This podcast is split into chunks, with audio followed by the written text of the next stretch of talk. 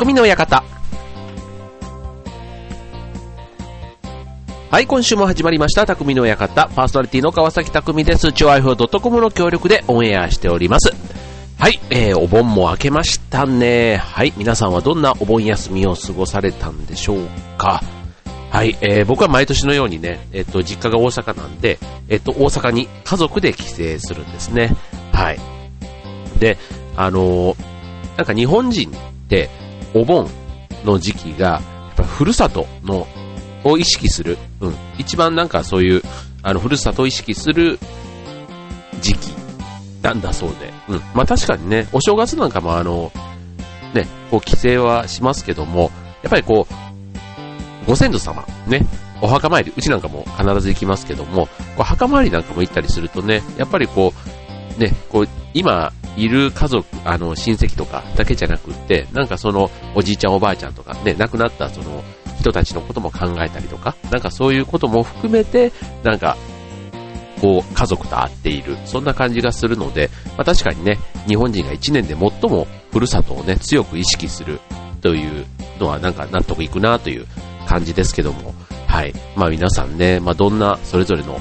お盆を過ごされたんでしょうね。はい。なんか家族の絆とかもね、こうまた改めて、こう、うん、今のこの時代ね、なかなかこう、こ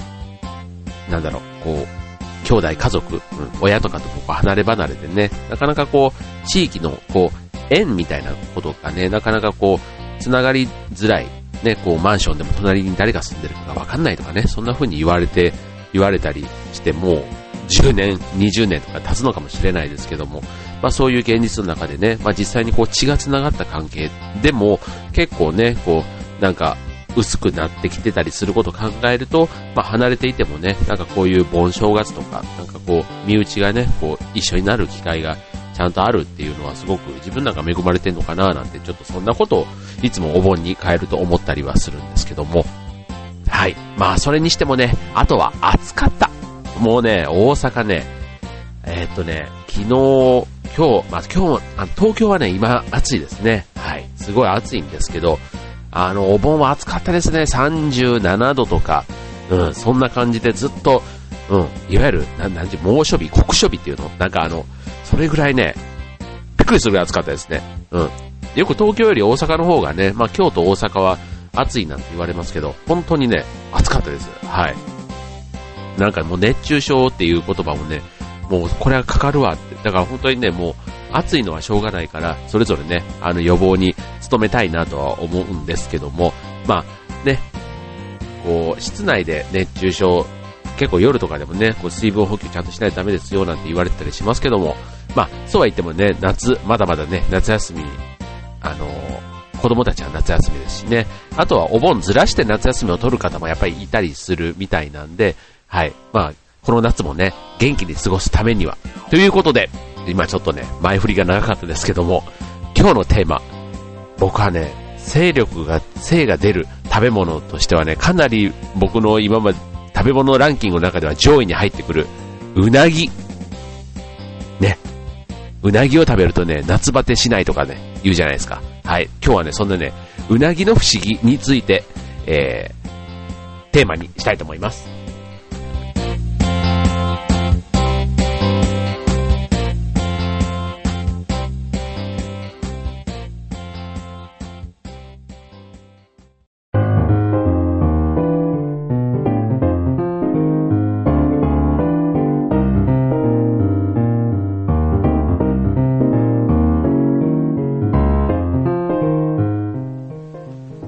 ということで今週の匠の館、テーマ、うなぎでいきます。えっ、ー、と、まあ、うなぎ、あの、まあ、別にうなぎの話をね、あの、今日はするんですけども、まあ、せっかくなんでね、なんかうなぎのうんちく、まあ、せっかく匠の館を聞いていただいてる皆さんには、ちょっとうなぎのね、こんな小ネタをぜひ仕入れてもらって、おなんでそんなうなぎに詳しいの？なんて言われるような、そんなね、あのー話ができたらなと思うんですけども、そもそもね、うなぎ、まあ、あの、土用の牛なんていうのでね、毎年その時期にうなぎがやっぱり年間で一番出るなんて言われていますけども、まあ、なぜ、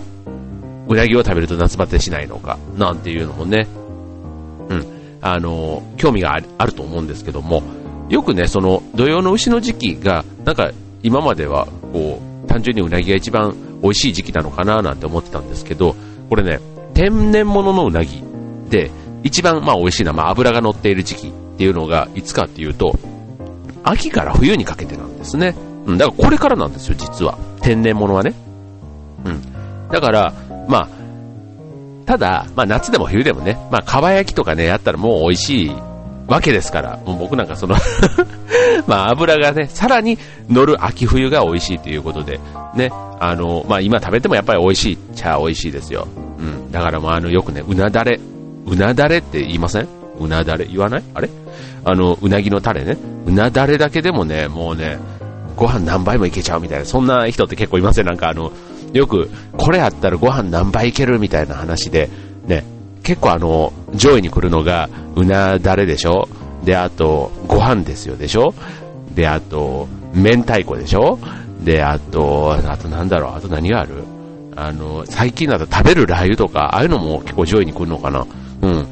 ね、そんな中でも、うん、僕はうなだれもかなりね、上位に来ますよね。はい。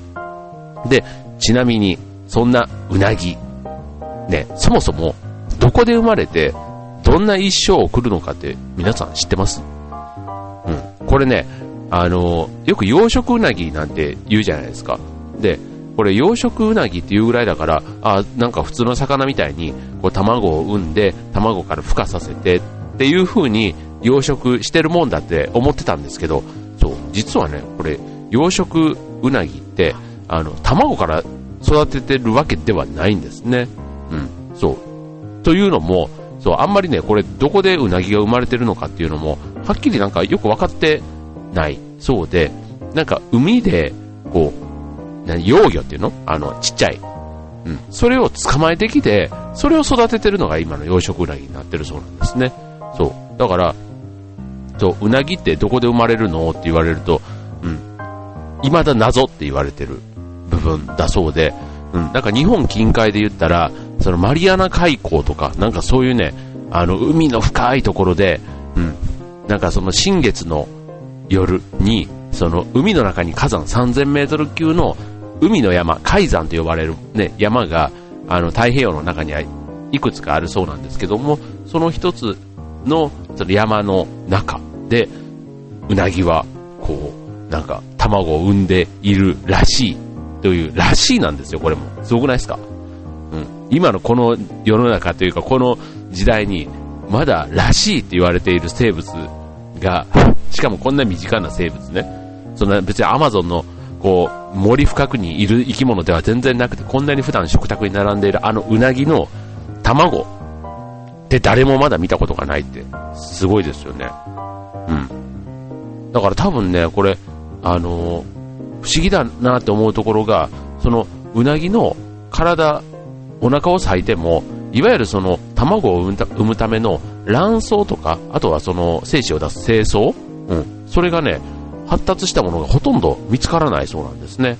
そう、だからその、いわゆるオスメスみたいなところの機能があまり体の中にない。だから当然卵もない。っていうことになってくるんですね。うん。だからあの、昔の哲学者とかは、結局その、ね、卵もないものだから、結局泥の中からこうニョロニョロと這い出す、こうミミズをなんかうなぎという風に結びつけて、なんかあの、なんだっけな、アリストテレス、ギリシャの哲学者ですよね。アリストテレスなんかは、うなぎは大地の腹渡、ミミズから生まれ、腹渡をミミズっていうことで、うん、うなぎは大地の腹渡から生まれるという風にね、言われて、そんな言葉なんかも結構有名だったりしますけども、はい。ということでね、うん、まずうなぎのはどっから生まれるのっていうことからまず謎が多いということで、まあ、最近で言うと、あの、日本の研究者が、こう、グアム、グアム、ね、グアムのあたりで、こう、えっ、とね、卵から孵化したばかりの幼魚が、レプトセファルス、レプトセファルスというんですね。本当なんかあの、透き通った感じのやつなんですけど、それを大量に捕獲することができたそうで、うん。だから、日本ウナギのその産卵場所は、フィリピンの東の方、マリアナ諸島の西方の北太平北太平洋っていう、なんかそんな発表を1991年にしたそうで、した大学の先生がいたそうなんですね。はい。で、そんなんでもね、こう世界的に注目を浴びたということで、ね、なんともこう謎が多いうなぎの生まれた場所ということでした。はい。ね、こう、またちょっとね、うなぎを食べるときに、ぜひこのね、うなぎは実は卵巣と精巣もなくてね、と。うん、どんなオタクだよっていう話になるかもしれませんが、はい。まあ、こういうのもね、知ら、知ってるのと知らないのとは大違いでしょ？はい。じゃあ、えっ、と、続いてのコーナーでは、えー、うなぎのロマンチックについて話したいと思います。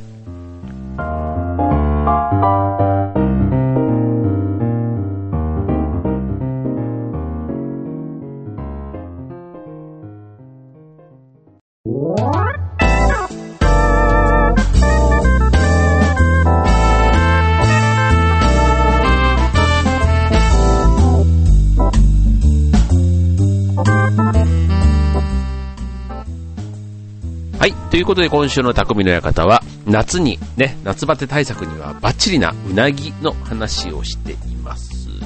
はい。まあ、うなぎっていうとね、あのー、まあ、浜名、浜名湖、浜松がね、結構有名で、結構というか、全国的には有名ですよね。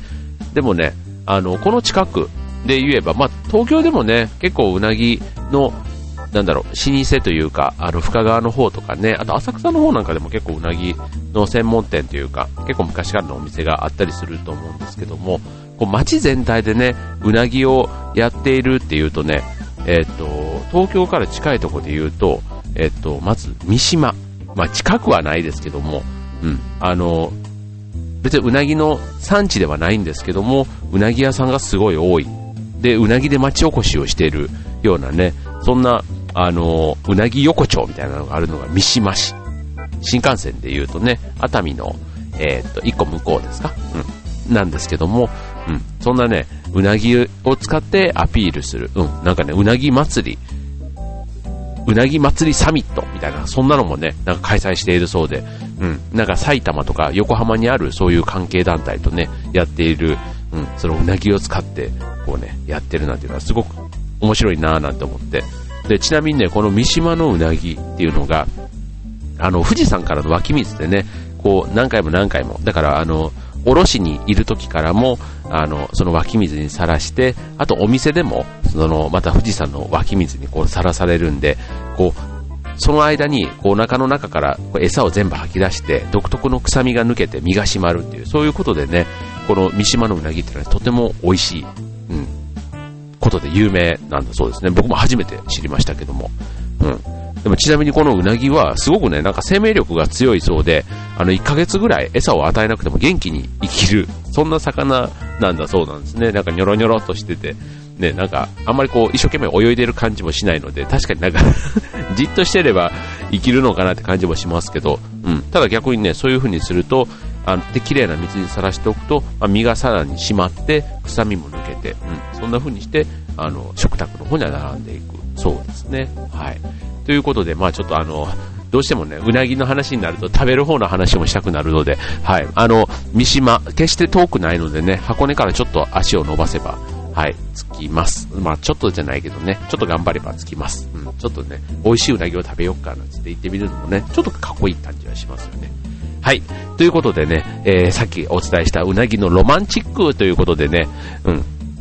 まあ、うなぎはね、さっき言ったその海底火山、その高さは3000メートルぐらいあるような、そんなところでね、えー、っと、まあ、産むそうなんですね。うん。で、そういうなんか海山っていう、海の山とかね、海山。で、こう、産卵する時期は、海が暗く、その、敵に見つかりにくい新月ね、こう、あんまり月が見えない時ね、うん。えっ、と、新月に産卵する魚が多いそうなんですね。うん。そう。で、こう、海を目指した、こう、大人のうなぎが、こう、消化器官を退化させて、一切餌を食べなくなるそうなんですね、その時期って。うん。で、ひたすら長い旅をしてきた親うなぎが、暗い、ね、こう、晩に、新月だから暗いんですよ、海が。で、深海の深い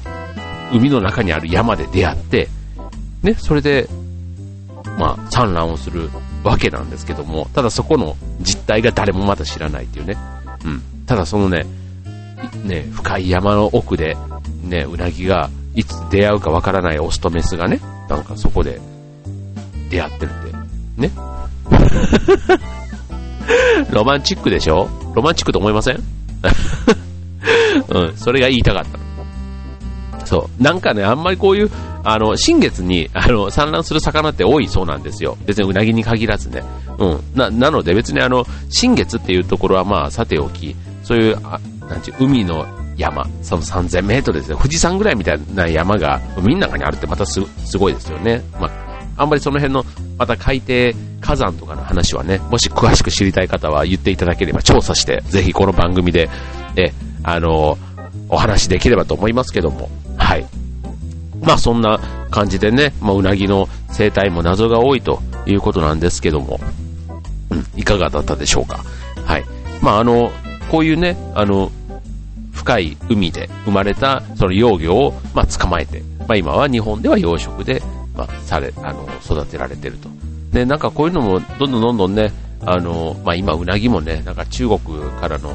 偽装うなぎとか、なんかね、そういう話題でよくうなぎは、なんか1年間でもいろんな感じでこう、話が聞かれる気はしますけども、はい。まあ日本でもね、よく我々が食べるうなぎは日本うなぎということで食べていますけども、日本にはね、もう一つは大うなぎっていうね、あの、そのまま名前のまんま、あの、大きなうなぎも、あの、いるんですね。はい。ということで、まあ、うなぎもね、ちょっと調べてみると面白いなという感じがしました。ということでね、えー、今週の匠の館、うなぎということでした。ぜひね、これで興味が出た方は、まあ、あのー、まあ、美味しい話はあんまり今日はしてませんけども、うん、僕最近ね、あの、すき家でもうなぎ丼があるんでね、結構ね、うなぎには、ちょこちょこ食べるんです。あの、うん、好きなんでね、なんか食べる機会があるとついつい手が出ちゃううなぎですけども、ね、すき家のうなぎは580円ぐらいだったかな。ね、確か食べれます。はい。あの これで食欲出た方はぜひ、うなぎを召し上がってください。今週の匠の方、うなぎでした。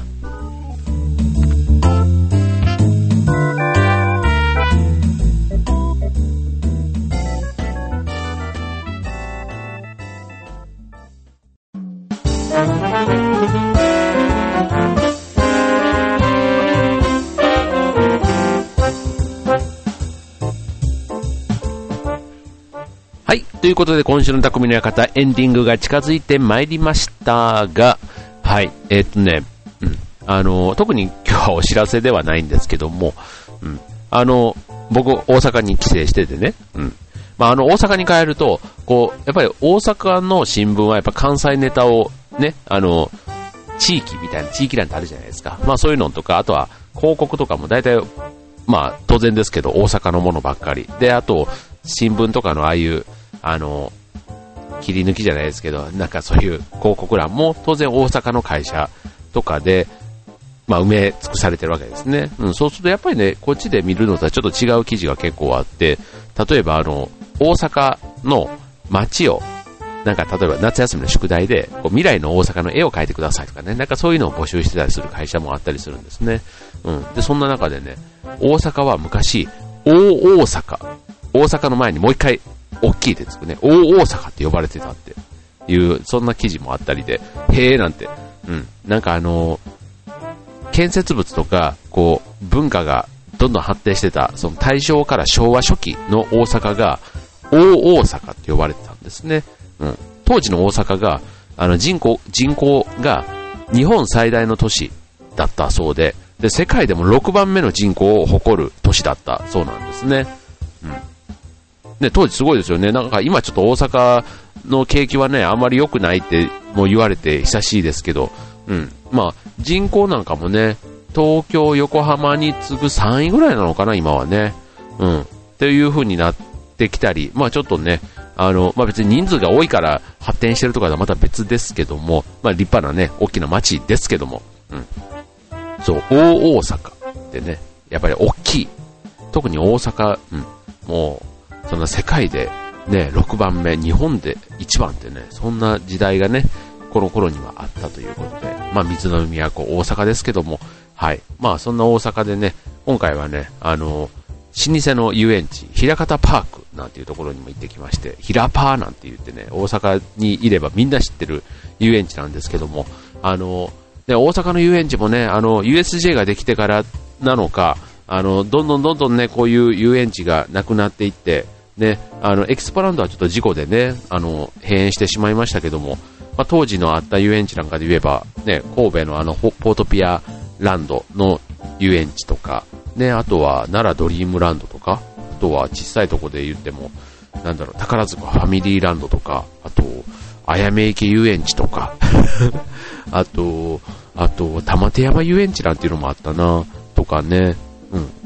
今だから、大阪で USJ 以外の遊園地って言われたらね、ヒラパーカー、あとは生駒山上遊園地ってね、生駒山っていう山の上にある遊園地があるんですけどね、そこぐらいしか今ちょっと、あ、あとはちょっと和歌山の方に行くとあるのかな。うん、三崎公園の方とかね、うん、あったり、あとはまあテーマパークもあの、三重の方に行けばね、島スペイン村っていうね、そういうのがあったりしますけども、うん、そんな中ではね、あの、平方パーク、100年の歴史を誇るね、うん、遊園地の中のもう、おじいちゃん、おばあちゃんというか ね、すごい老舗の遊園地、ね、この間ちょっと、大阪に帰った時に、たまたま新聞記事でね、その平方パーク、もう平方パークの記事なんてこっちは見ないじゃないですか。東京じゃなかなかね、見れないんで、ちょっと新聞で見たら懐かしくなって、ちょっと思わず行ってしまったんですけど、はい、お盆真っさ、真っ只中のこの暑い時期でしたけど、うん、楽しかったね、でも。楽しかったですよ。うん、平方パークね、今あの、ブラマヨのね、二人があの、総選挙みたいなやつをやってて、うん、あの、ヒラパーお兄さんっていう、いわゆるキャンペーンボーイみたいなのを決めます、みたいな。結構ね、あの、大阪にいると、あの、結このヒラパーに行ってきたんだって話をしたら、CM とかも結構やってるんですかね。うん、ヒラパーお兄さんの選挙やってたでしょってみんな言いましたね。うん、みんな言うぐらい、うん、あの、小杉と吉田のあの二人の、どっちをヒラパーのお兄さんにするのか。今ね、あの、小杉が